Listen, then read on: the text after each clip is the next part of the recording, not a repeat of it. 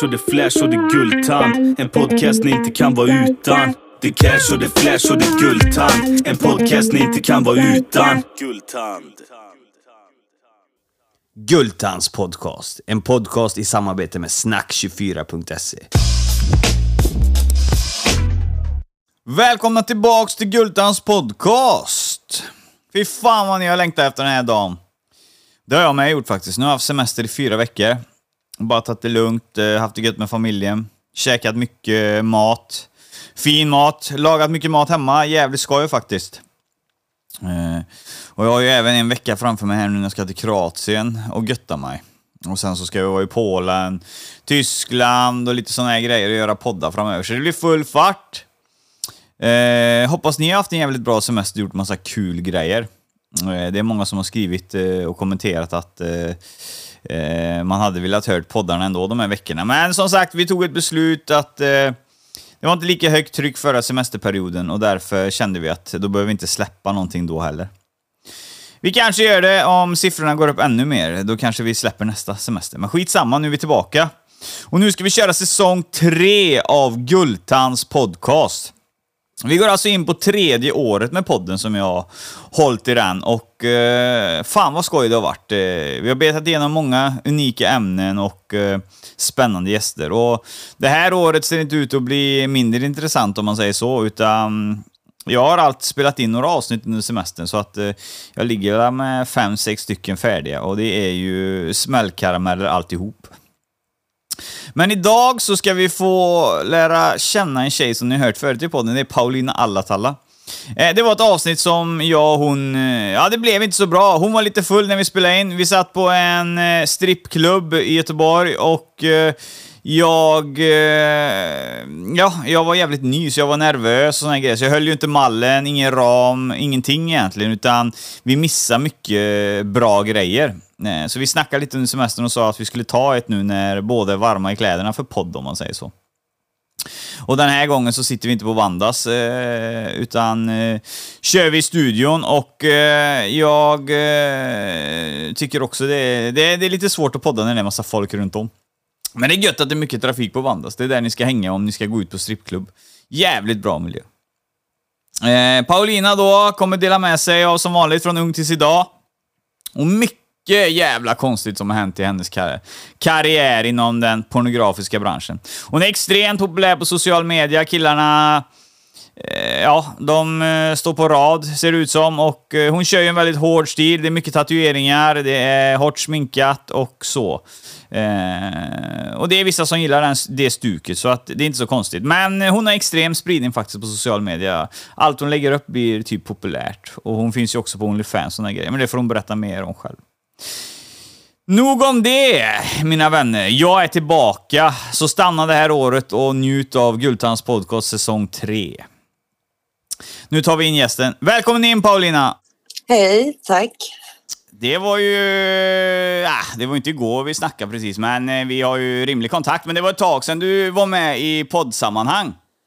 Ja, men precis. Det är ett tag sedan. Ja. Och vi fick ju snackat lite du och jag här för några dagar sedan, en vecka där. Och egentligen så var jag ju också egentligen i uppstart av podden när vi gjorde den med dig. Så att jag kände det att, det kände du nog med, att vi skulle ta ett nytt avsnitt som blev mer rutinerat om man säger så.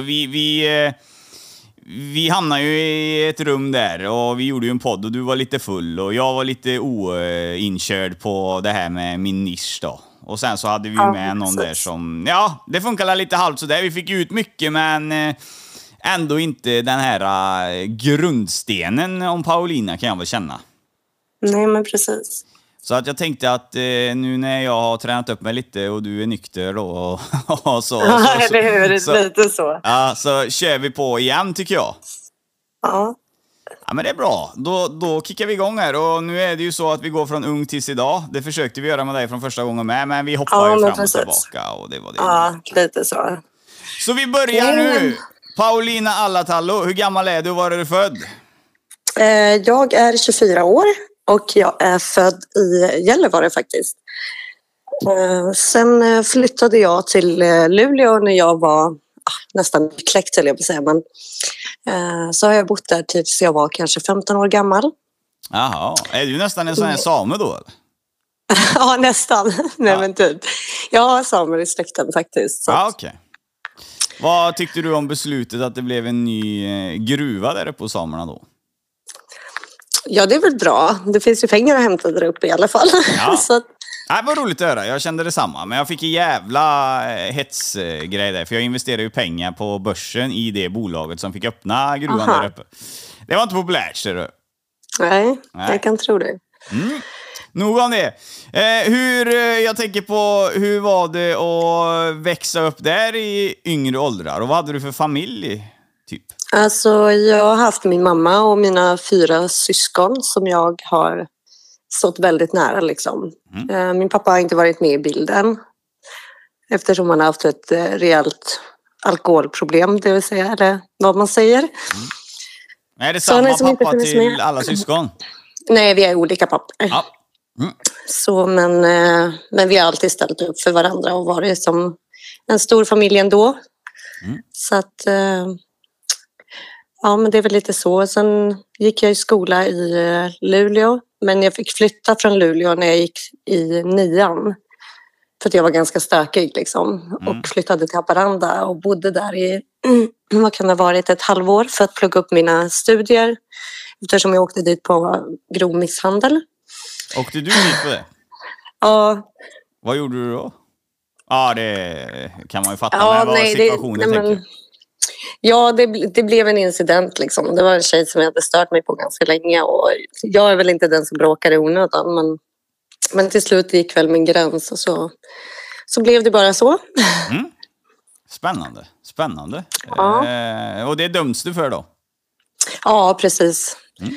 Så, då var jag 15 år gammal, så att, men jag blev dömd för det. Så att, vad fick man på den här tiden då? Jag fick bara skadestånd, 30 000 i böter. Och så ville de ha mig på så här aggressionsmöten tydligen. Ah. Så fick jag lämna narkotikatester. Vad visade de då? De var negativa. Ja. Jag visste inte ens vad droger var på den tiden. Eller ja, det är klart jag visste, men man höll väl inte på det sättet kanske. Nej. Då är jag med. Vi spolar på rejält där. Jag tänkte bara kolla där först och främst. Vem var Paulina i grundskolan och hur var hon som människa? Alltså jag var väl den som... Ja, jag skolkade väldigt mycket. Jag gick inte i skolan desto mer, kan man väl säga. Mm. Jag var väldigt trött och det var roligare att vara och festa med kompisarna och hänga i stan eller liksom så. Mm. Träffa lite killar här och där. Så att, det var lite så det har sett ut egentligen. Men jag klarade mig ändå, liksom, så att jag tog mig in på gymnasiet. Mm. Var du populär? Hade du mycket kompisar och såna här grejer? Ja, det hade jag väl. Mm. Det måste jag väl påstå. Ja. Och fritidsintressen, det presenterar du den här. Det är hänga med kompisarna och festa och såna här grejer. Och... Ja, men jag tränade väldigt mycket också i mina yngre dagar. Då var jag liksom... Då tränade jag innan jag gick till skolan, till och med vissa dagar. Det var liksom... Jag hade som perioder där jag hade träningen först och sen vissa gånger så var det väl mer festandet. Ja, okej. Okay. Var träning alltså gym då, eller vadå? Ja, precis. Jag gymmade väldigt mycket. Mm. Och jag tyckte att det var kul, men sen har det väl brunnit ut i sanden och kommer och går lite så här då och då. Ja. Har jag fått rätt tanke eller har jag fel tanke? Det känns som att när man kommer upp längre i landet, där uppe där du är född och såna grejer, eller ut på bygda då så att säga, så känns det som att det är mer accepterat bland föräldrar och festa och såna här grejer. Och alkohol det är inte så farligt om man festar i tidig ålder. Är det någonting som är korrekt eller är det felaktigt, tycker du? Alltså, det beror väl lite helt på. Min mamma kunde inte hindra mig, det vill säga. Jag gjorde som jag ville själv. Jag gjorde min första tatuering när jag var 12 år gammal. Så att, ja. Jag var väl ganska stökig, men jag vet inte vad jag skulle säga att andra har varit. Liksom. Min mamma har jag väl alltid varit så här ärlig mot och liksom sagt att mamma, vet vad jag har druckit ikväll, eller berättat vad jag har varit och såna här grejer. Och det har ju varit... Jag tror att det är bättre att göra på ett sånt sätt än att man bara smyger bak i ryggen på någon och så händer någonting. Ja. känner väl jag, och det är väl vad jag skulle uppskatta med mitt barn. Skulle hon börja dra ut och festa så skulle jag väl se det mer uppskattat att hon berättar det än att jag hittar henne på sjukhuset eller att hon har blivit våldtagen i någon gränd eller vad som helst. Liksom. För då kan jag liksom hämta henne eller köra henne dit eller vad som. Kanske inte så tidig ålder, men ja. Nej, men det fattar jag. Jag tror man ska ha en öppen och bra kommunikation där. Det känns ju som en vettig grej. Ja, men precis. Mm. Men du beskriver dig själv lite som okontrollerbar då. Ja, jag var väldigt så. Tills jag sen efter 9:an då flyttade jag till Umeå. Flyttade hemifrån så att när jag var 15 år gammal. Varför så tidigt? Oj gud. Nej, jag flyttade för att plugga gymnasiet och jag kom in på den linje jag ville gå. Och min syster hade en lägenhet i Umeå då så att jag fick flytta in där och hon flyttade iväg så att så jag bodde där 3 år. Men jag har alltid varit den som har klarat av att ta hand om mig själv. Liksom gillar att laga mat och städa och grejer. Så att... Vad får man pengar ifrån i den åldern då? Alltså jag började jobba som 15-åring. Jag började jobba på Subway faktiskt. Sen jobbade jag som telefonförsäljare tills jag var 18. Jag jobbade med både och. Så jag hade flera olika jobb. Jag tror jag hade nästan 3-4 olika jobb ibland. Så... Och sen hade jag ganska tur att min syster och så här, de ställde upp väldigt mycket och betalade min hyra och sånt. Men alla andra pengar liksom fick jag ju liksom betala min mat själv. Och när jag gick i matbutikerna ibland så stod jag liksom och stod med miniräknaren och kollade så att pengarna skulle räcka till det jag skulle handla liksom. Och det är jättestor skillnad på vart jag är idag liksom. Och man hade väl önskat att man var lite mer ekonomisk nu än vad man är. Ja, så tänker man ju alltid kanske. Sista frågan där om din barndom då, sådana här grejer, den yngre åldrarna där.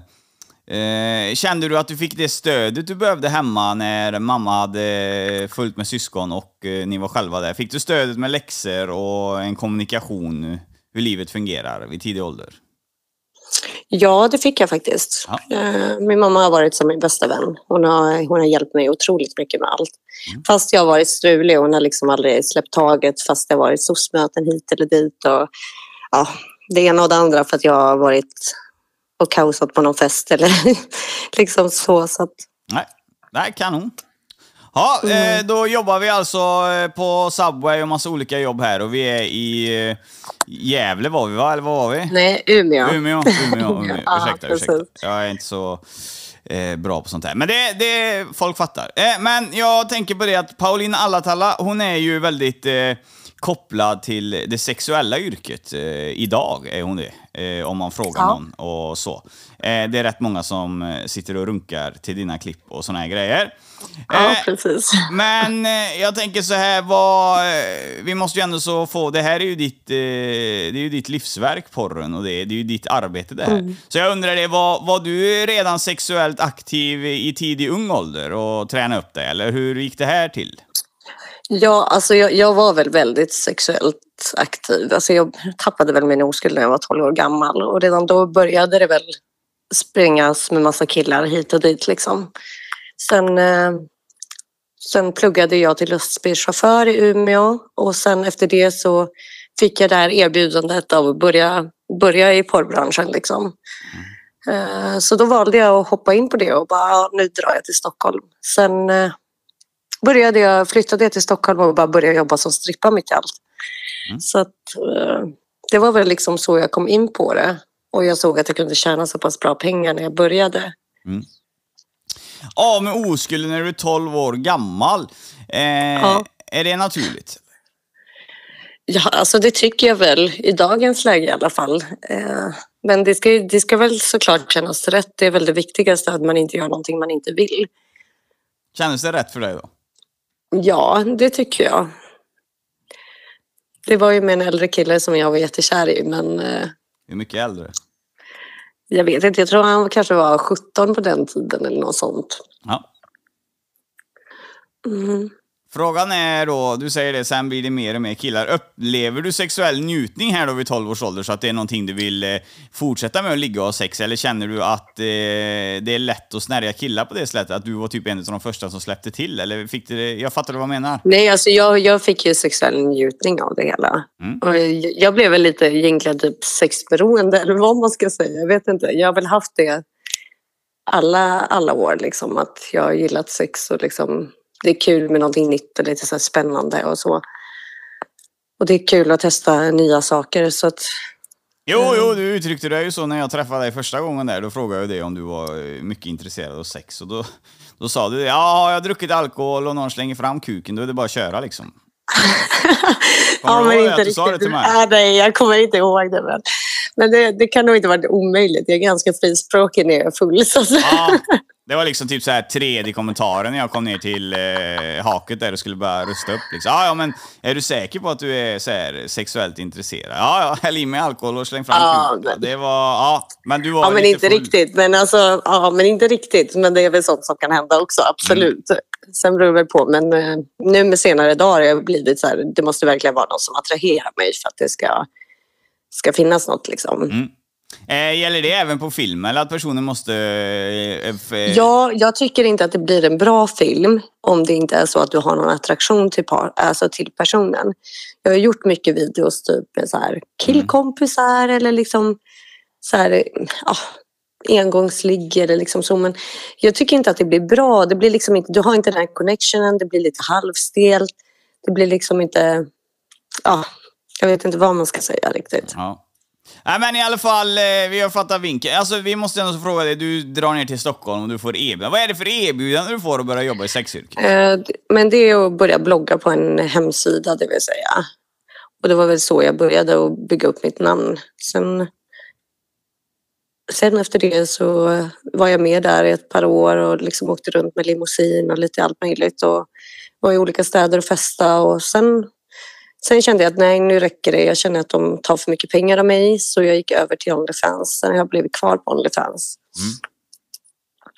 Och det är säkert 5-6 år sedan jag slutade där. Jag tror jag var kvar 2-3 år eller något sånt.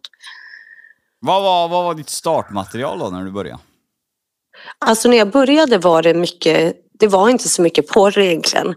Det var mer det här glamourer. Det var liksom halvnaket, lättklätt. Nästan varenda jävla startade så. Varenda person har pratat med och startat med. Ja, fast jag tror att jag drog igång det här ganska mycket. Det här på det delen tyvärr. Så att jag var lite så här, okej, men vad fan. Det här kan ju inte vara kul att kolla på resten av livet liksom. Så jag blev ju lite mer så här, lite mer vågad. Började med lite trekanter, lite sexvideos. Och bara, nu måste jag liksom spicea upp det här. Och det var då jag insåg att det fanns stora pengar att hämta i det. Så att... Mm. Ja, du steppar upp lite, säger du, med trekant. Jag tänkte jag skulle fråga en annan fråga. Hur känns det när man har visat fiffin för första gången public ihop med sitt ansikte? Alltså, jag vet inte. Det är så länge sedan nu faktiskt. Att jag har typ slutat bry mig så här, allmänt tror jag. Det är inte så att jag går och tänker ute när jag stöter på någon människa. Tänk om den här personen har sett min fiffig här på internet liksom. Mm. Men egentligen så borde man kanske tänka så. Det är väl inte helt omöjligt. Men... Ja. Vad var din första reaktion från din familj när du snärjade in i det här?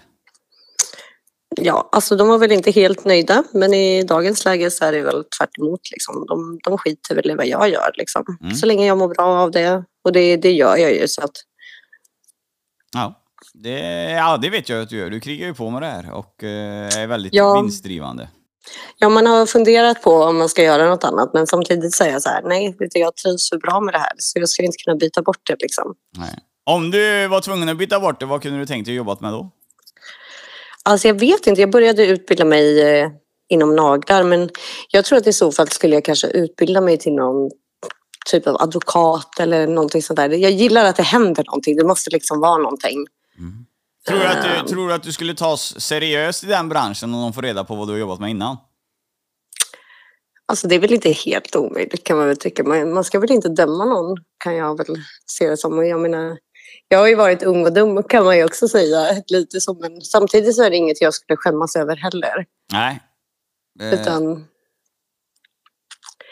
Nej. Jag vill nog lyfta fram sex generellt liksom. Ja, jag är ju för det med. Alltså lyfta fram det. Och det vet ju både du och jag att vi får ju käka lite skit ibland också. Det är ju inte bara bra grejer som kommer. Precis. Men det ser jag ändå, jag ser det ändå som att det är bättre att vi strippor och liksom vi som gör sånt här finns. För att jag menar, det finns många som kanske gör det mot sin vilja och liksom så här inte mår bra av det. Så det finns ju de som faktiskt mår bra av det och kanske har ett stort sexbehov eller ett beroende till och med. Och då kan man ändå få ut det på något sätt. Och kanske trivs med att visa upp sig. Och... Ja. Nej, jag är också för sånt här. Alltså jag tycker att... Jag skiter egentligen i vad människor... Vill de göra det själva och må bra med det? Så jag förstår inte riktigt... Jag har ju annat att fokusera på än att sitta hemma och säga vad andra gör som är fel. Ja, men precis. Så att, nej, jag förstår. Men det finns ju folk i allt. Ja, fast det känns som att det har blivit mer och mer okej liksom. Var och varannan tjej har OnlyFans eller liksom liknande nu för tiden. Ja, nej, för något år sedan var det liksom, då kollade alla snett på ett helt annat sätt. Men nu känns det som att det är mer. Jag menar, även stora kändisar har OnlyFans och så vidare. Så att ja, en killar som ska också... steppa in och vara med i ett avsnitt här, det är ju Pau då, Paulina Danielsson, hon ska vara med och hon har ju också OnlyFans. Hon är väl en utav vad jag kan tycka en utav de här old school influencersna som har gått ut med det. Så ja, det ska också bli spännande. Men jag tänker på det, om man hårdrar det hela så har du egentligen jobbat med ditt ett vanligt jobb då, Subway och sådär. Det har du egentligen gjort från 15 till 18 års ålder. Ja, men jag fortsatte även när jag flyttade runt. Alltså jag har ju flyttat runt hela Sverige typ. Lite så. Jag bodde i Göteborg i en säng och jobbade där och så här. Men då hade jag även vanliga jobb då också. Jag jobbade på Subway i Stenungsund faktiskt. Jobbade där i Driven nästan 1,5 år tror jag. Och så hade jag flera olika jobb liksom, som personlig assistent och lite allt möjligt. Men samtidigt så dansade jag och hade min hemsida liksom. Fick du något problem på arbetsplatserna som någon som kom på det och tog upp det med möte och så? Nej, alltså mina kollegor visste ju om typ på Subway att jag dansade och så här. Det var väl inget konstigt. Alltså jag fick aldrig några konstiga blickar eller så här. Det var väl lite stelt när en del kunder kunde komma in och de bara, det här är ju hon typ. Ja, men du vet. Ja. Det var lite jobbigt och det är många som kommer ihåg mig från den här tiden. Jag får ibland meddelanden. Men just det, du jobbade på Subway. Jag köpte en macka av dig där. Och... Ja. Men det är ändå rätt kul att folk ändå har sett den här delen av mig också. Att man liksom har typ ett normalt liv också. Allt handlar inte om sex. Nej, jag tror fan det. Jag hade ju fan mig... Egentligen skulle Du skulle ju stått där i Driven och så skulle du tryckt upp sådana här flyers. Skulle du delat med flyers till din hemsida? Ja, eller hur? Perfekt, för fan. Ja, okej. Nej, men vi hamnar i Stockholm som Norrlandsbrud då. Och vi steppar upp där lite. Ja, jag har blivit fast här med en unge. Det vill säga typ... Har du blivit tidigt gravid, eller? Ja, jag fick min dotter när jag var 21. Så att jag var gravid när jag var 20. Ja, det är spännande. Min fru blev fan gravid när hon var 17. Ja, och jävlar. Ja. Jag tyckte att jag var ung. Nej, hon ligger snäppet före. Så hon är en ung mamma idag till en 12-åring. Ja, men precis. Ja. Okej, vad händer här då? Porrkarriär och vi blir gravida. Är det planerat? Alltså det var inte jätteplanerat. Men det bara blev så. Och sen... behöll jag det och allt kändes bra. Jag bodde i Göteborg då, så jag flyttade upp till Stockholm. Ja, vad händer när vi blir mamma då? Vad säger kroppen om det? Och vad händer med porrkarriären? Alltså jag fortsatte fast jag var gravid. Så jag gjorde ju porrfilmer fast jag var gravid. Man fick ju bara ta lite olika vinklar. Sen hade jag den turen att min mage syntes ju inte först jag var i vecka 30 typ. Nej. Jag var väldigt liten så att... Hur fan var det med det? Vecka 30? När fan föder man nu igen? Fan, jag har tappat det. Vecka 40 typ. Vecka 40. Så det är alltså... Ja. Så jag hade väldigt, väldigt tur så. Och min kropp kom ju tillbaka efter bara typ en vecka var jag liksom normal igen. Jag vägde samma vikt redan när dottern kom ut, så att det var... Men du gjorde kejsarsnitt, va? Ja, precis. Men de säger ju att det tar 9 månader innan kroppen liksom drar tillbaka sig. Mm. Och det kändes verkligen så, för mina magmuskler och allting. Det var inte den lättaste processen, men sakta men säkert så. Vad var det som gjorde att du valde att göra kejsarsnitt? Alltså jag fick det för att hon låg åt fel håll. Och sen var jag jättesjuk under min graviditet. Så jag fick ju ligga inlagd på infektionsavdelning. För jag fick njurbäckeninflammation. Ja, okej. Ja, då... Och sen var hon åt fel håll. Så de lyckades inte vända henne. Så då kände jag att då är det bättre att inte chansa och försöka föda åt fel håll. Utan då gör jag ett snitt helt enkelt. Ja, det tror fan. Jag har ju pratat med andra tjejer idag. I dagens samhälle så gör ju vissa tjejer kejsarsnitt på grund av att spara fiffin som sedan ska förstöras till exempel. Mm, men det är lite så jag känner. Skulle jag föda en till så skulle jag skulle nog inte trycka ut någonting ur min fiffi i alla fall. Nej. Det... Och jag har redan ett ärr och det är så enkelt att bara tatuera över. Och jag mådde så bra efter snittet så att... Men det var ju en orosrädsla att liksom ligga där och de ska skära i dig och du är vaken, men... Ja. Men som tur är så fick man ju bra med lugnande så att jag låg väl där helt yr, fattade ingenting så att...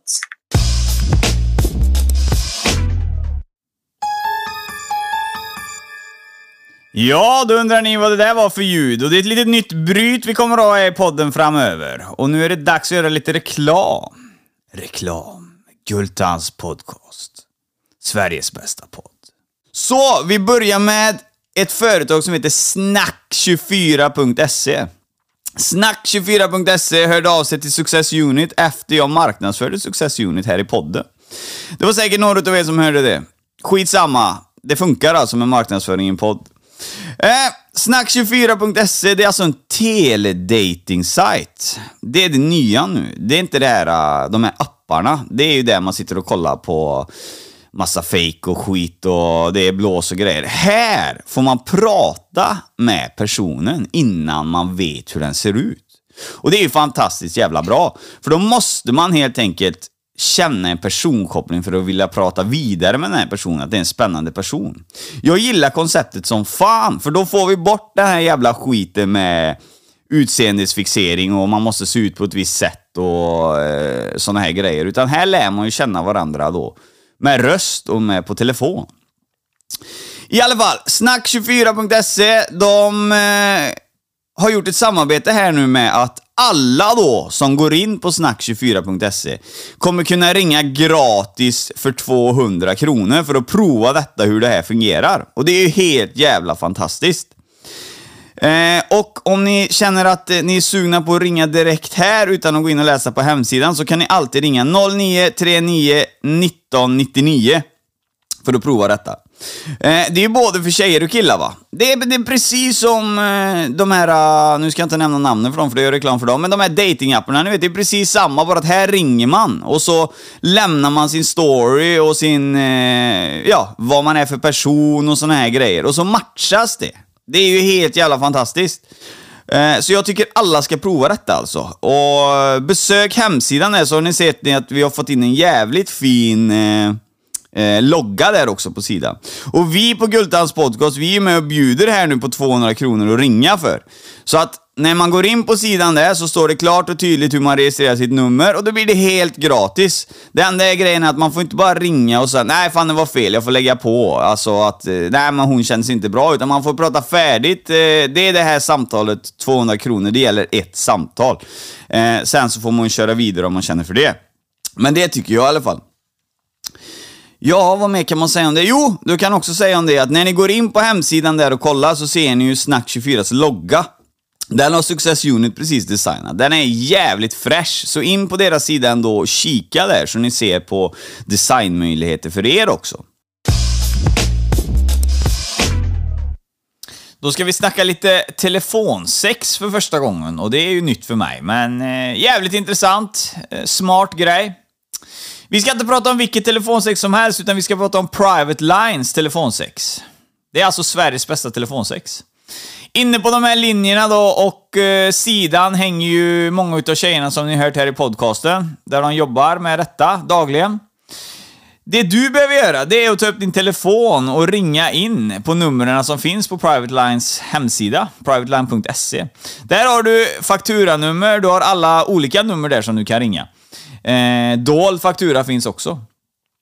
Här ringer du in, så lyssnar du på prestationerna och där tänkte du, jävla vilken prestation, vilken brud, henne skulle jag vilja ha telefonsex med eller höra vad hon pysslar med eller vad hennes intressen är och såna här grejer. Det behöver inte bara vara telefonsex utan du kan ringa in bara för att köta av det också och fråga dem vidare om grejer från podden och såna här grejer eller vad som helst.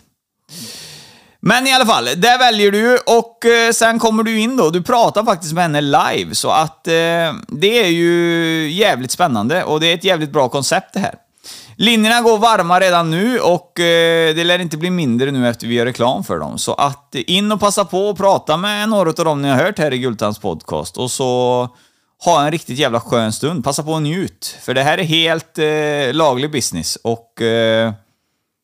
Ja, hade man varit singel så vet jag fan, då hade man nog kört telefonsex istället för att sätta sig på någon jävla porrsida efter krogen. Och då vill man ha något mer personaliserat och någon som lyssnar på en och verkligen guidar en in i njutningens värld. Ja, och här var reklamen färdig för den här gången och jag lovar er, det kommer ingen mer i det här avsnittet i alla fall. Nu kickar vi vidare! Men du klarade dig bra då? Det gick bra allting? Det blev inga komplikationer efteråt? Nej, alltså allt gick liksom bra efter kejsarsnittet. Jag mådde bra. Det var liksom det var lite segt bara med magmusklerna liksom att komma tillbaka. Det tog väl en lite längre tid än vad jag hade förväntat mig, men man kunde ju liksom inte träna som vanligt och så här, men det ordnade upp sig. Mm. Ja, det var roligt att höra. Det är ju perfekt. Det är ju kanon. Ja. Då fick du en liten dotter. Ja, precis. Ja. Hur kändes det att bli mamma då? Var det som du hade räknat med? Alltså, man har väl aldrig räknat med det riktigt. Jag tror inte man förstår först ungen kommer ut liksom. Man lever ju i någon sån här liten bebisbubbla där i 9 månader. Men man fattar väl allvaret först när ungen kommer ut. Mm. Men det känns underbart. Hon börjar bli stor nu så att... Mm. När hon blir så pass stor så hon frågar vad mamma jobbar med, vad svarar mamma då? Alltså jag kommer aldrig dölja någonting för min dotter. Det kommer jag inte. Nej. Utan när hon förstår vad jag gör så är det väl en sak. Då kommer jag väl ändå förklara för henne. Men så länge hon inte fattar och när hon är så pass liten ändå så tycker jag inte att man ska blanda in barnen i det ens. Nej. För jag tycker inte att alltså sex är inget konstigt. Jag menar alla har sex för att skaffa barn eller liknande så att ja, jag håller med fullt ut. Alla filmar det inte bara, det är det som är gränsen. Nej, men precis. Men, ja. Vad tror du om det? Tror du killar, när det finns mycket porr och killar kollar på porr, tror du att de förväntar sig ett visst sexliv hemma om de skulle sitta och titta på dina filmer? Tror du de drar det förslaget hemma sen att kan inte vi göra såna här saker? Tror du att det kommer förslag in i sängkammaren? Vad menar du då? Ja, jag vet egentligen inte vad jag menar. Jag menar mer eller mindre att det är många som har, man hör ju på jobb och såna här grejer och ute att många som har, nej fan jag vill inte lägga på 2 månader och det är missionären ibland och det är ingen som vill. Fan jag jobbar med en gubbe nu senast alltså. Han har för fan inte legat på 7 månader liksom. Ja, nej men alltså folk tror ju lite så. Jag har ju fått den frågan till exempel många gånger att ja men vad gör du av din dotter när du har sex? Mm. Alltså vad gör man? Vad gör barnfamiljerna när de ska skaffa en till unge till exempel? Alltså, ja, det är liksom det är lite dum fråga. Det är precis som att bara för man jobbar med porr då så känns det, så tror folk att man har sex framför hela familjen. Det funkar ju inte så. Nej, men man gör ju inte det. Liksom. Man har ju, det är klart. Alltså, sen är det ju många som slutar ha sex när de får barn liksom, och sexlivet dör ut. Men jag har väl varit tvärt emot liksom. Jag har typ blivit mer sexuellt aktiv tror jag sen jag fick barn. Okej. Okay. Så att jag vet inte, det är någonting som har gjort att jag bara vänts. Mm. Anser du dig själv som att du är ett knullobjekt? Nej, det skulle jag inte säga. För jag har inte sex med vem som helst för det liksom. Nej, det menar jag inte. Jag menar inte att du har sex med vem som helst. Jag menar mer att känner du dig okej med om 4 killar på en firma sitter och pratar i fikarummet att ja fan, henne skulle man knulla, att jag kollar på hennes porrfilmer. Då blir man ju ungefär, alltså det blir ju ungefär ett knullobjekt då. Alltså jag hade väl inte brytt mig. Det är väl inget ovanligt skulle jag väl säga, men jag menar det är väl kul att folk har fantasier, och får de inte till det där hemma så har de väl någonting annat att kolla på, kan jag tycka. Så att... Det är bra svar. Jag tänker på det här med strippen vi snackade om lite. Jag vet ju, vi behöver inte ta upp några namn på klubbar här nu, men jag vet ju lite var du har jobbat och såna här grejer. Jag vet att vissa klubbar har olika regler och såna här grejer, va? Men du har jobbat på en klubb, och det vet jag att där på den klubben så får gästerna komma in och ta en lapdance och runka samtidigt. Ja. Hur funkar, hur känns det? Är det någonting som du attraheras av, eller kör du på skådespeleri direkt? Alltså nej, det är väl klart det kan vara attraherande att någon vill komma till en liksom. Det kan jag väl tycka är attraherande så. Det behöver inte vara att jag tänder på personen i sig, utan det är väl en liten ego-boost skulle jag säga. Ja, jag vet inte vad mer jag ska fråga om det. Jag känner bara att jag fick höra det. Alltså det är många år sedan jag hörde det, att vissa ställen körde så. Är det någonting som är väldigt populärt, tycker du? Alltså det är väldigt populärt ändå. Och jag ser väl inget konstigt med det. Det är väl bättre att de kommer dit och får ut sin nytta än att de gör något dumt liksom. Det är klart vi får mycket av de här sliskiga som har konstiga fetischer och jag vet inte vad, men jag tycker väl att det är bättre att de kommer då till klubben och vi kan få ut deras det de behöver liksom, än att de ska gå på barn eller liksom såna här saker. Ja, det är ju väldigt väldigt väldigt bra, får jag säga. Eller djur eller vad som helst liksom. Ja, det finns tydligen människor som har det med djur då. Fy fan. Ja, tyvärr. Det är vedervärdigt, det och barn alltså. Ja.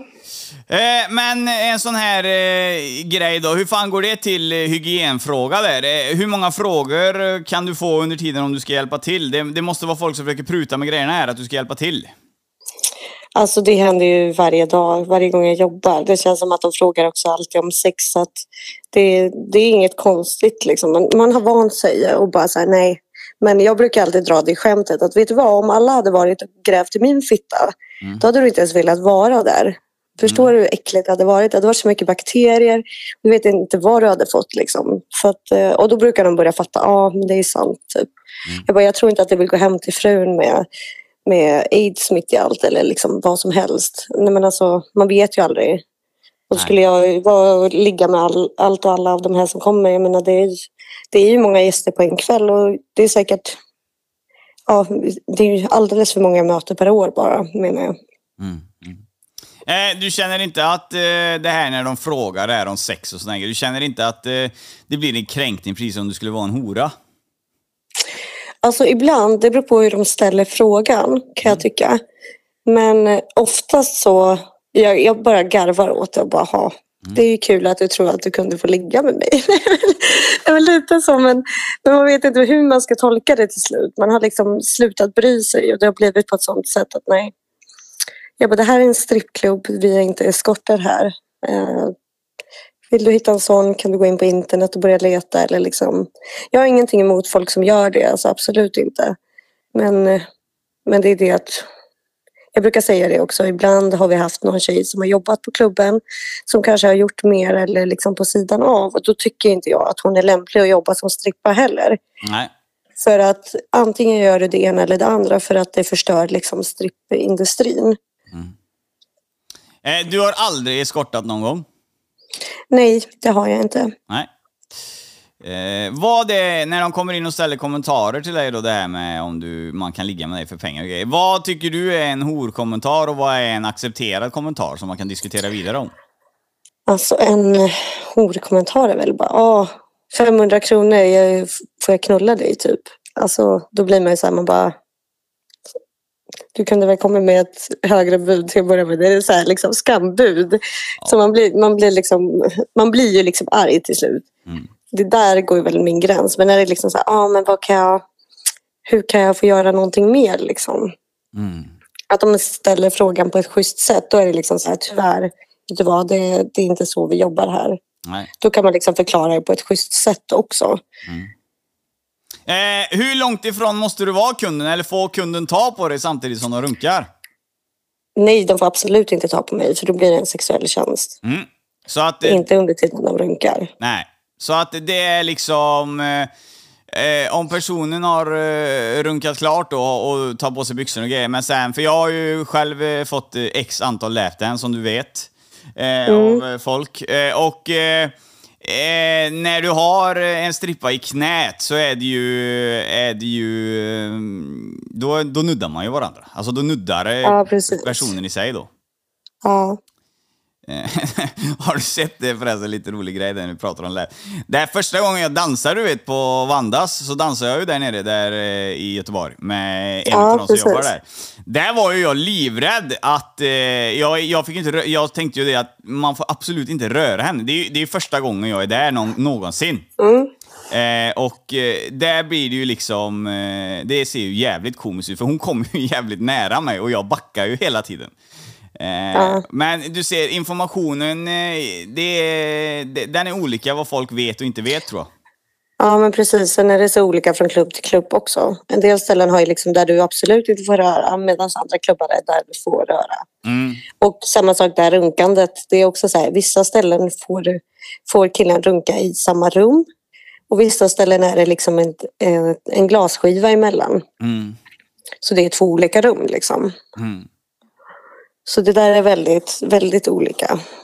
Ja, för mig själv, personliga åsikten där, så tycker jag att det här själva runkan, det tar bort charmen på klubben, tycker jag. Ja, jo, absolut. Men samtidigt så, jag vet inte, alla tjejer behöver inte göra dem heller. Och en del tycker inte om det och så här. Men jag vet inte, jag trivs med att göra det. Jag tycker inte att det är något konstigt alls liksom. Mm. Jag får känslan av att det är jävligt olika regler från Malmö, Göteborg och Stockholm. Det skiljer jävligt mycket. Jag tycker det är väldigt dominerande uppe i Stockholm, det är jävla runkande, tycker jag. Alltså det är väldigt varierande. Det beror på från klubb till klubb också. Ja, det sen bestämmer ju alltid tjejerna sina egna regler. Så det är inte så att... Eller det beror på, till exempel Köpenhamn, där bestämmer du inte dina egna regler på det sättet. Men typ så här, i Sverige i alla fall, så är det liksom där bestämmer du själv, och du får ju välja själv om du vill göra skiten eller inte. Ja. Det är inte så att du blir tvingad till att göra det. Men det gör du i Danmark. Utan, känner du dig inte bekväm så. Ja, fast där har vi inte så, utan där är det liksom, det är bara dans eller champagne eller liksom på det sättet. Så det är stor skillnad. Mm.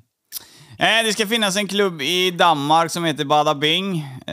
Det finns ju där. Jag är stenkoll på det. Men det anses någonstans vara grädden på moset och hamna där som strippa. Är det någonting som du kan kommentera? Ja, alltså det är ju ett jättebra ställe så. Det skulle jag väl vilja påstå. Det är typ en av världens fräschaste klubb. Liksom. Det är kliniskt rent och städar konstant och liksom... Klubben är jättefräsch, personalen är jättetrevliga. Så att, ja. Det är hård konkurrens att få en plats där, har jag hört. Ja, det brukar det vara. Mm. Vad har du jobbat där nere? Ja, jag har jobbat där nu är det i ett år nästan. Men jag kommer i vissa veckor bara och går. Liksom. Men förra sommaren jobbade jag där väldigt mycket, så att... Mm. Men nu har jag tagit ett litet uppehåll och har lite semester i år för en gångs skull. Så att... Mm. Om du fick byta ut alla dina pass från Malmö, Göteborg, Stockholm, hade du tagit Badabing 100% om det gick? Nej, faktiskt inte. Nej. Jag hade inte det, för att pengamässigt är det inte lika bra för mig. Nej, okej. Okay. Nej, de verkar ju köra med eget regelverk där, så att det... Ja, precis, det är lite skillnad på att där är man liksom, det blir som en anställning, medans till exempel här jobbar jag som egen företagare, så det är stor skillnad. Ja, aktiebolag. Ja, precis. Mm. Vad säger Skatteverket om sådana här bolag? Är det jobbigt av dem att göra? Nej, jag har inte haft något problem alls med Skatteverket, så att det har varit väldigt skönt. Mm. Ja. Spännande. Nej, jag vet ju att du har varit etablerad länge, så att det är väl bra att alla företag accepteras. Det är ju helt laglig verksamhet, så att... Ja, men precis. Ja. Vi kickar vidare. Vi har gått igenom strippen lite och olika fenomen, vad som händer där inne. Och jag betonar återigen att vi har inte pratat om någon fast klubb, utan jag har sagt i allmänhet att det är olika på olika ställen. Ja, så det är inte direkt kopplat till någon, så att någon ska bli irriterad över det. Vi går på porren. Det är ju egentligen vad jag har hört. Och så egentligen när man pratar om dig, så har det varit det som är det dominanta. Att folk har väl sagt mest. Säger man dominanta eller säger man mest berättade om kanske? Ja, mest berättade tror jag. Ja, skitsamma. Folk fattar. Vi går in på porren. Då börjar vi med lite vad du sysslar med. Och det har ju jag skrivit upp här. Att du kör ju allting från onani, trekanter, blowjob är ju en grej. Sen så har ju du, folk som inte vet hur du ser ut, så är ju du väldigt... ja, du är inte väldigt lång, det kan jag inte påstå. Utan du... Nej, jag är jättekort. Ja, du är jättekort. Hårt tatuerad, du är väl nästan heltäckt. Och långt blont hår. Du har två buskar till ögonfransar kan man säga. Det är väl din nisch lite. Ja, det har väl blivit så av skitlånga naglar av en konstig anledning. Så beskriver man det. Hade jag fått fråga, men hur ser Paulina ut som person? Då hade jag väl typ dratt dig till typ... någon hårdrocksvariantbrud. Du ser ju ut som någon så här hardcore hårdrocksbrud ibland när du sminkar det, tycker jag. Ja, fast det tycker jag nog inte. Jag brukar ändå så här... Mina tatueringar är ju det som gör att det kanske är åt det stuket. Men alltså jag menar till exempel när jag dansar och sånt. Jag är ju alltid så här glittrigt, neonfärgad. Jag är lite mer så här disco-drottning typ. De brukar kalla mig det. Och klubbarna också ibland. Mm. Ja, nej, jag gick ju på vad jag tyckte. De förväntar ju sig också att kanske att det ska komma hårdrock när jag dansar, medan jag typ dansar typ till 90-talslåtar. Ibland dansar jag till dansband. Så att inget förvånar mig liksom. Nej, jag vet. Nej, jag säger bara, det är min åsikt. Och nej, jag håller med de som tror att det ska komma någon hårdrock. Man tänker att här ska det komma något Marilyn Manson typ Tainted Love eller någonting när du går upp så. Sen om det är så eller inte, det var bara min åsikt. Ja, precis. Men som sagt, i det här då så tror jag av dina visningar och såna här grejer så... För du kör väl silikonbröst och det är fillers, så det är väl... du ser väl egentligen ut som en prakttjej som det här svenska fina folket då. De tycker inte det är ett naturligt utseende, alltså damer i medelålders svenssons typ. Nej, det är väl lite så. Jag har ett par stora tuttar liksom. De väger ju ändå typ 2 kilo, så att Sen är det väl, Så det tror jag att det blir mycket visningar på. Det är det här att du är det här, blir en liten... Lite tabu. Annorlunda på något sätt. Det blir tabu för de männen som sitter hemma med vanliga svenssonsfruar och kör bara missionären, tror jag. Att du... Ja, det är det. Ja, nej men det ser du, där är vi överens. Vi har en jävligt rolig grej. Vi ska gå igenom mycket här med vad du gör och såna här grejer. Vi kan börja med att gå igenom trekanter. Det betonar du på att är det någonting som du gillar att göra, eller är det att folk tittar på det? Nej, alltså jag kan tycka att det är kul. Absolut. Men nu har det inte varit några på jättelänge, men det har varit prat om det att jag ska göra någon ny och så här, men det har bara inte blivit av helt enkelt. Men det är liksom en kul grej bara. Det kan vara kul. Hur definierar man utforska och göra någonting annat liksom. Mm. Hur definierar man kul grej? Ja, jag vet inte riktigt, men det blir en spänning på ett annat sätt liksom. Okej. Mm. Är det med 2 killar eller kan det vara blandat med 2 tjejer? Det kan vara både och liksom, eller alla 3 olika varianter, det vill säga. Okej. Blowjobs, det vet ju alla vad det är, men är det någonting som du är bra på, vill säga att du är bra på, så att du kan trycka på det, att det är bra att gå in och kolla på blowjobs med Paulina Alatalo? Alltså jag gillar ju att suga kuk, absolut. Ja. Alltså det är klart att det kan vara nice så. Men jag är inget fan av sperma.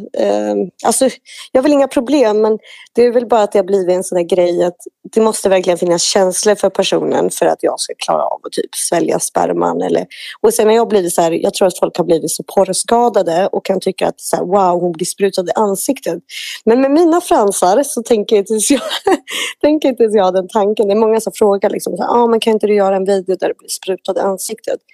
Men alltså förstå hur mina fransar hade sett ut. Ja. Det hade inte ens gått att tvätta bort. Det går ju knappt att tvätta bort om du får det i håret, känns det som. Så att den delen har jag liksom skippat helt. Sen är jag väl lite så här, en del killar har väldigt vidrig sperma. Så att, hur beskriver man en vidrig sperma? Ja, men en del kan ha så här, den är nästan som klumpig, lite grötig typ. Mm. Och en del har liksom helt flytande. Den helt flytande, absolut, inga problem. Men alltså när det börjar vara så klumpar och grejer, nej. Ja, jag vet inte, jag klarar inte av det. Nej. Den helt flytande ska ju betyda hälsosamt. Ja, precis. Får du klumpar i den, så om jag inte minns fel här nu. Nej, men det gör jag nog inte. Utan då har du lite dålig hälso. Eller inte du är inte sjuk, men du kan ha lite dåligt intag av mat. Du äter mycket snabbmat, du fuskar med mycket skit. Ja, men precis. Och det var lite så jag känner. Så att jag har blivit lite ärrad liksom. Jag har varit med någon som har haft riktigt dålig sperma. Så att där ett tag var jag liksom på den nivån att jag kunde inte ens se sperman. Så började jag typ kräkas. Ja, trevligt. För att jag hade blivit så ärrad tyvärr. Men det blev bättre med tiden liksom. Ja, det är ju roligt att det blir några förbättringar. Ja absolut. Mm. Men en grej som jag tror vi kommer skratta nu när vi nämner det. Hur fan kan man vara i porryrket om man har fobi för stora kukar? Alltså jag vet inte. Jag kan inte tycka att det är så nice med stora. Alltså jag vet inte. Jag vill typ säga mittemellan. Nej, men jag brukar säga det. Mittemellan är bäst. För då kan man ta den i alla hål. Vad ska jag med en kille som har en jättekuk och så kan jag knappt ta den i fittan? Det blir liksom inte så här. Jag får ingen variation i sexlivet liksom. Nej, jag tror det. Och jag är ju väldigt mycket fan av sex, så att det är väl därför jag har blivit så här lite skraj för stora kukar av någon konstig anledning. Plus att det känns som att typ som att jag ska gå sönder. Det är liksom så här, kuken kommer upp genom halsen eller något. Nej, men ja, du fattar vad jag menar. Jo. Nej, men det måste ju vara så, för att människorna har ju olika stopp, särskilt kvinnor. Det finns ju ett stopp, så att det är klart att allting funkar ju inte som man ser på film. Men då kommer frågan då, det här med vad är en normal för dig? Alltså en normal är väl liksom, ja, jag skulle säga för mig själv så är det ju högst 20 liksom. Där går min gräns. Mm. Mer än 20 finns inte. Det är bara för ont. Alltså det är klart jag har haft sex med killar också som har haft så här stora och grejer. Men det är liksom en gång inget mer. Sen har jag väl någon vän som jag har filmat med ibland. Och han är ju gigantisk liksom. Och då är jag bara så gott som alltså gjort det typ för videosen liksom. Mm. Det är inte så att jag bara wow, det här kommer bli ett nice sex. Utan det här kommer bara göra ont typ. Nej, där täckte du nästa fråga. Det var ju det jag tänkte fråga dig. Är det inte effektivt att ha med det i filmer? Men det är klart det är. Det är ju klart att det är det. Men samtidigt, vad fan, man kanske ska tänka på hälsan också. Ja, precis. Då kommer ju en... Du behöver aldrig ansöka eller om medpartners till filmer. Nej, alltså oftast är det killar jag träffar eller liksom så. Sen får jag ju mycket erbjudanden och så här, men jag känner väl att jag tar inte första bästa, bara stoppar in i en film. Fast det hade kanske kunnat vara kul ibland. Sen är det väl klart att jag har tagit något fan ibland eller så här, men ja. Eller någon tatuerare eller ja, att du förstår, det kan ju vara lite sådär. Mm. Hur funkar det med fan? Hur menar du att det gick till då? Eller är det någon som har skrivit då att min dröm hade varit att sätta på dig? Så? Ja, precis. Och så har jag känt typ, fan han var snygg eller typ så här. Och så har vi börjat snacka lite, kanske börjat träffats till och med. Och sen har vi liksom gjort videos. Mm. Vad är dina populäraste videos? Vad är det som säljer bäst? Alltså, jag säljer ganska bra både analt, vanligt tror jag också. Sen är det väl ganska mycket så här blowjobs. Ibland, eller sen har jag perioder där jag också har sålt väldigt mycket av så här domina-shower och så vidare. Mm. Och det vet ju alla vad det betyder. Det betyder att du ska vara dominant. Ja, precis. Mot en partner. Men där har vi också en rolig grej. Domina-karriären. Där har du knullat en kille i röven med en dildo. Ja, eller en strap-on. Ja, strap-on. Och den finns det även video på som jag säljer. Så att... Hur fan var det? Alltså det var ju en spännande upplevelse. Och jag liksom stoppade på en så här mask och liksom... Ja. Men och plasthandskar och lite så här. Ja, men det var skitkul faktiskt. Alltså det är lite så här payback is a bitch. Ja. Det tände den här gubben på det då och blir påsatt i röven. Ja, alltså han går ju igång på det så att... Är han bög då? Jag tror nej, alltså han gillar både också eller han gillar nog bara tjejer egentligen, men det är någon sån här grej. Jag tror att det blir vanligare och vanligare bland män att de gillar att bli tagna i röven eller ett finger i rumpan och, ja, och jag tycker inte att det är något konstigt. Jag har inga alls problem med det där att pilla någon lite i rumpan eller typ köra in en dildo under sexet. Alltså jag kan tycka att det är nice, men det beror väl lite helt på. Kanske inte med min partner då, men ja. Jag tycker fan inte det är nice överhuvudtaget. Alltså, vi förstör ju hela manligheten med den skiten. Ja, jo, absolut. Men ja, jag vet inte. Jag brukar säga så här att ja, det är väl vad det är liksom. Ja. Det, men samtidigt så är jag lite så här att om jag skulle träffa en kille som faktiskt alltså, gillar det, då är jag lite så här, fan, tänk om han börjar träffa en snubbe istället för mig nu för att han gillar den i röv. Precis, det är precis det jag sitter och tänker. Det är precis samma sak.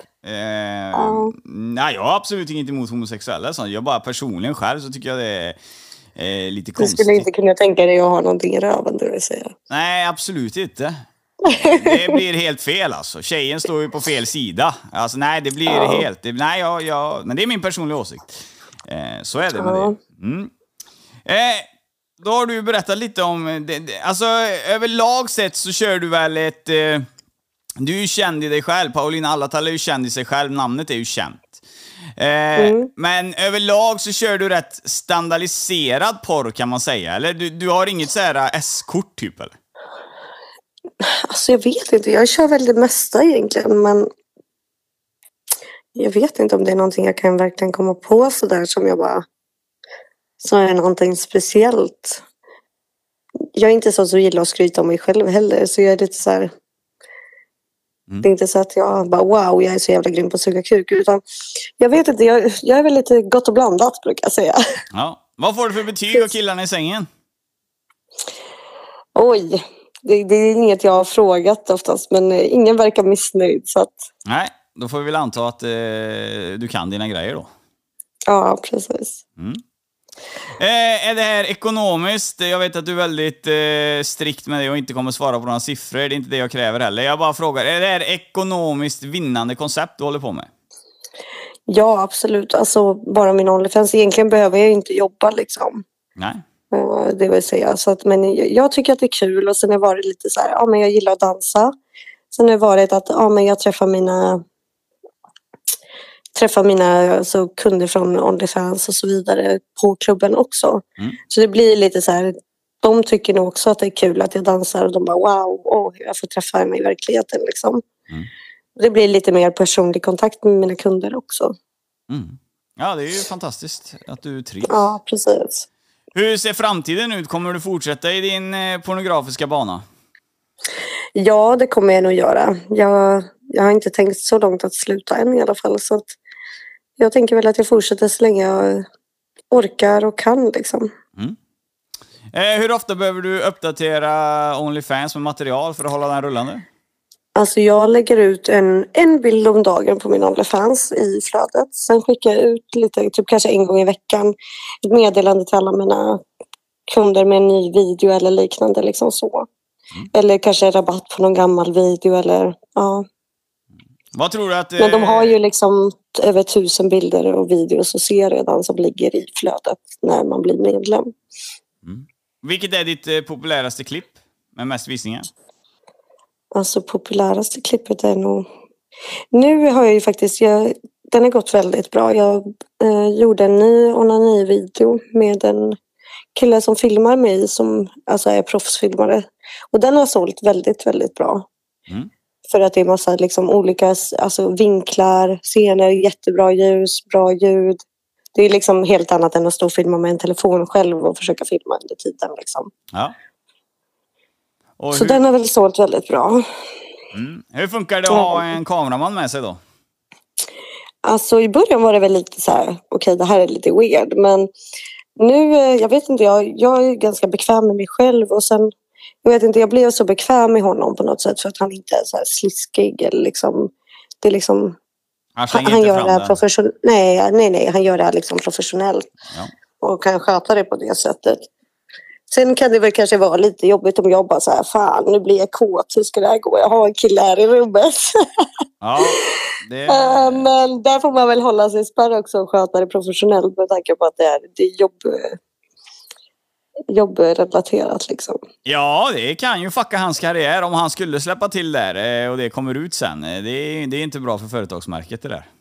Nej, och det fuckar ju även för mig kanske. Ja. Det kan ju också bli en sån här konstig situation också. Så att, nej, men jag har hållit det liksom på en vänskaplig nivå. Liksom. Det funkar jättebra. Mm. Perfekt. Du ska få din shine of moments här och marknadsföra dig själv. Var kan man hitta dig och köpa dina klipp? På min OnlyFans, och där heter jag Alatalo Paulina om inte jag minns fel. Mm. Sen har jag även en annan hemsida och det är sinfulsister.com. Och sen har jag ju men man hittar alla länkarna egentligen på min Instagram i min bio. Mm. Och på Instagram heter du? Alatalo Paulina tror jag med 3A i slutet. Ja, men då börjar du få skriva det så får du upp det. Det är inte så många som heter det. Nej, precis. Ja. Då hörde ni det, ni som lyssnar. Ja, precis. Sen, det var väl det bara, tror jag. Ja, perfekt. Nej, men vad fan... jag tycker vi fick till en riktigt sofistikerad och bra podcast med lite mer informellt snack med Paulina. Sist gång så var det egentligen... ja, vad fan ska man säga? Det var väl mest lek. Ja, precis. Lite så. Vi provar på lite och såg hur allt funkar typ. Ja, men det var stressat också. Vi hade ju event då. Både du och jag hade ju event. Vad fan hade vi ju event den kvällen. Ja, precis. Så det var ganska mycket på en och samma gång liksom. Ja, det var jävla mycket vad att göra. Och så slänga upp det. Ja, nej, men det är bra att vi fick ett nytt avsnitt. Kändes det bra att vara med? Ja, absolut. Mm. Det är jättekul att få joina här en gång till liksom. Ja, vad roligt. Jag har inte mycket mer frågor utan jag hoppas att vi har behandlat dig på ett respektfullt sätt och jag absolut. Vill tacka dig för att du ville medverka. Ja, men tack själv. Så lycka till med livet. Vi ses ju snart igen. Ja, absolut. Ha det bäst. Detsamma. Tjena. Hej. Ja, det var första avsnittet av Guldtands podcast säsong 3 med Paulina Alatalo. Hoppas ni höll till godo och blev lite varma i kläderna, vad som komma skall. Det smäller på, jag kommer lägga upp som fan här på Instagram vad som kommer hända och vad vi kommer lägga ut. Så glöm inte att följa mig på Instagram, @guldtandspodcast och reservkontot @guldtandspodcast1. Det är viktigt för där kommer all information upp om gäster och deras videoprestationer och grejer. Så det där är ni ska vara. Nu kör vi! Ha det bäst från Alice Guldtand. Tjena! Guldtands podcast. En podcast i samarbete med Snack24.se.